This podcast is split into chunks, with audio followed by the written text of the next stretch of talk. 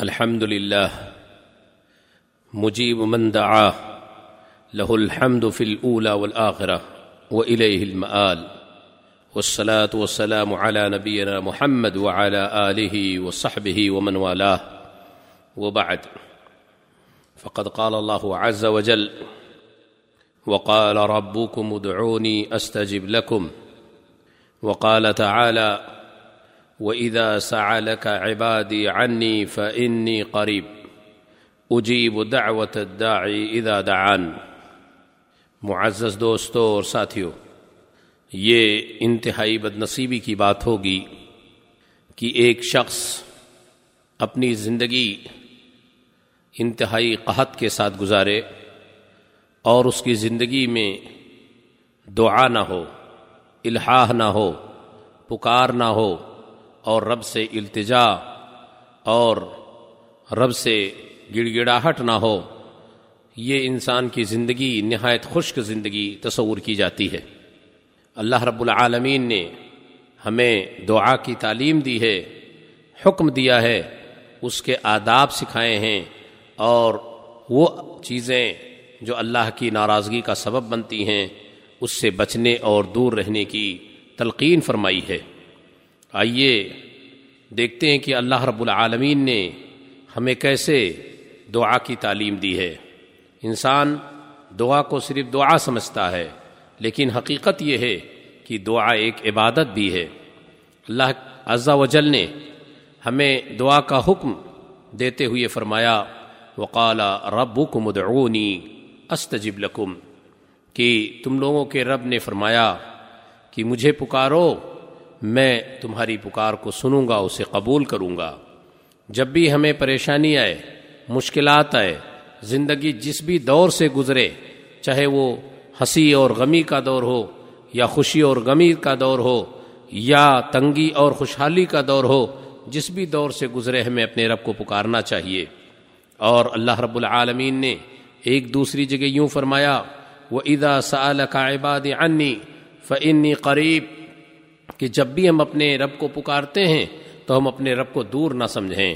ہمارا رب ہم سے بہت قریب ہوتا ہے۔ اس نے فرمایا، اجیب دعوت الداعی دعان۔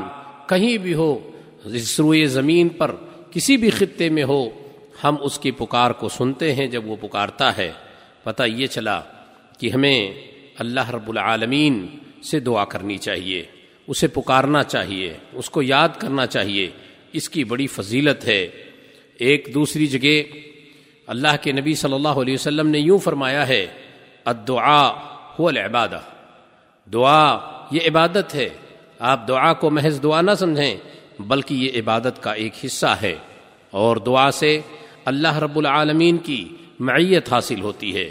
جب کوئی بندہ اللہ کو پکارتا ہے اور اللہ کو یاد کرتا ہے، تو اللہ نے فرمایا، انا عند ظن عبدی بی۔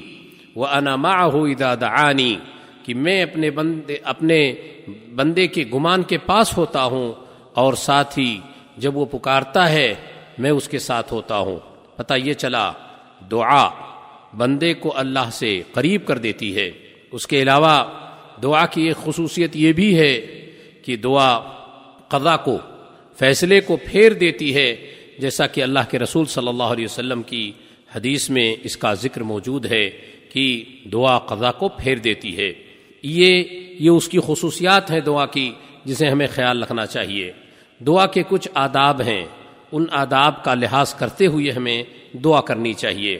ان آداب میں سے ایک یہ ہے کہ جب ہم دعا کریں تو اللہ پر اس کے قبول ہونے کی کا پورا پورا یقین ہونا چاہیے، جزم ہونا چاہیے۔ یہ نہیں ہونا چاہیے کہ پتہ نہیں ہماری دعا قبول ہوتی ہے یا نہیں ہوتی ہے۔ اسی لیے جب ہم دعا کریں تو اپنے رب سے پر یقین ہو کر دعا کریں کہ وہ اسے ضرور قبول فرمائے گا، وہ ہماری دعاؤں کو رد نہیں کرے گا۔ اس لیے ہمیں یہ منع کیا گیا ہے کہ ہم اس طرح دعا مانگیں اللہ مغفر لی ان شیت کہ اے اللہ اگر تو چاہے تو معاف کر دے۔ ہمیں یہ تعلیم نہیں دی گئی ہے۔ اور یا ارحمنی ان شیت کہ اللہ تو رحم فرما، اگر چاہ تو یہ ہمیں تعلیم نہیں دی گئی ہے۔ سیدھا آپ کہیے، رب، کہ اللہ مغفر لی اے اللہ تو مجھے معاف کر دے۔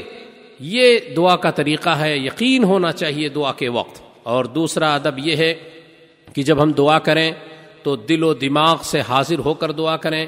غفلت کے شکار نہ ہو ذہن و دماغ کہیں اور ہو اور زبان سے ہم دعا کریں۔ یہ دعا کا طریقہ نہیں ہے۔ جب ہم دعا کریں تو ہم بالکل حاضر دماغی کے ساتھ، حاضر دلی کے ساتھ دعا کریں۔ ایسا لگے کہ ہم اپنے رب سے، اپنے رب کے روبرو ہیں۔ ہماری اور ہمارے رب کے درمیان یہ گفتگو ہو رہی ہے۔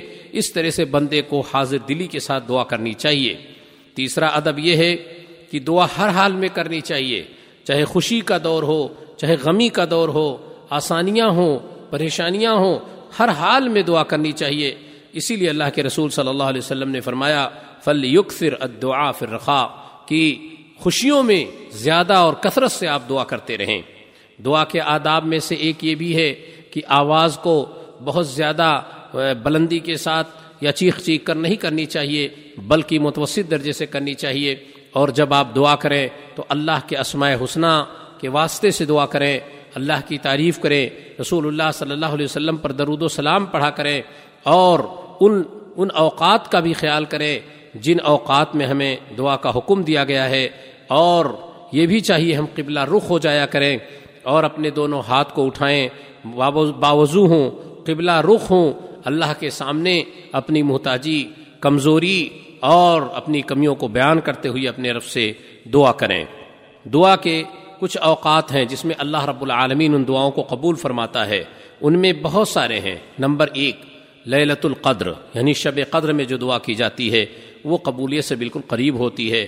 رات کے بالکل بیچ حصے میں اور ایسے ہی فرض نمازوں کے بعد، اذان اور اقامت کے درمیان اور سجدے کی حالت میں، جمعہ کے دن آخری وقت میں، روزے کی حالت میں اور سفر کی حالت میں اور والد کی دعا، بھائی کی دعا، اپنے بھائی کی دعا، اپنے بھائی کے لیے جو ہے، جب وہ اس کے ساتھ نہ ہو، اس کے پیٹھ پیچھے اس کی دعا کرے اور ایسے ہی ہمیں یہ کوشش کرنی چاہیے کہ ہماری دعائیں گناہوں سے پاک ہوں اور ہمیں یہ بھی چاہیے کہ ہم اپنے گناہوں کو یاد کر کر کے اپنے رب سے معافی مانگتے رہیں۔ کچھ ایسی بھی صورتیں ہوتی ہیں جس میں انسان کی دعا قبول نہیں ہوتی ہے۔ اس کے لیے بھی ضروری چیزیں ہیں کہ ہم اس کو سیکھ لیں۔ انسان کے اندر جب کچھ کمیاں ہوتی ہیں تو اللہ اس کی دعا قبول نہیں فرماتا ہے۔ جیسے گنہگار، اگر ہم گناہ پر گناہ کرتے جاتے ہیں، اللہ ہماری دعا کو قبول نہیں فرماتا۔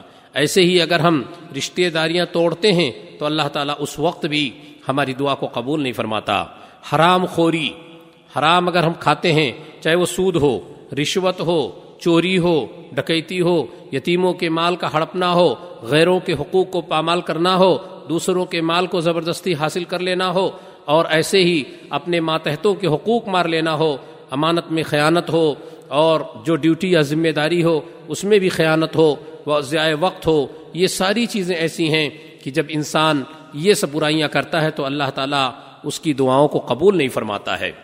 ایک اور چیز ہے کہ دعا کی قبولیت کے لیے کہ انسان جب بھلائی کے حکم دینے کے بجائے برائی کا حکم دیتا ہے اور لوگوں کو برائیوں سے روکتا ہے، یا یہ کہ بھلائی اور برائی جو حکم اور روکنے کی بات تھی اس کو چھوڑ دیتا ہے، تو ایسی حالت میں بھی اللہ ناراض ہو جاتا ہے اور ایسے شخص کی دعاؤں کو قبول نہیں فرماتا ہے۔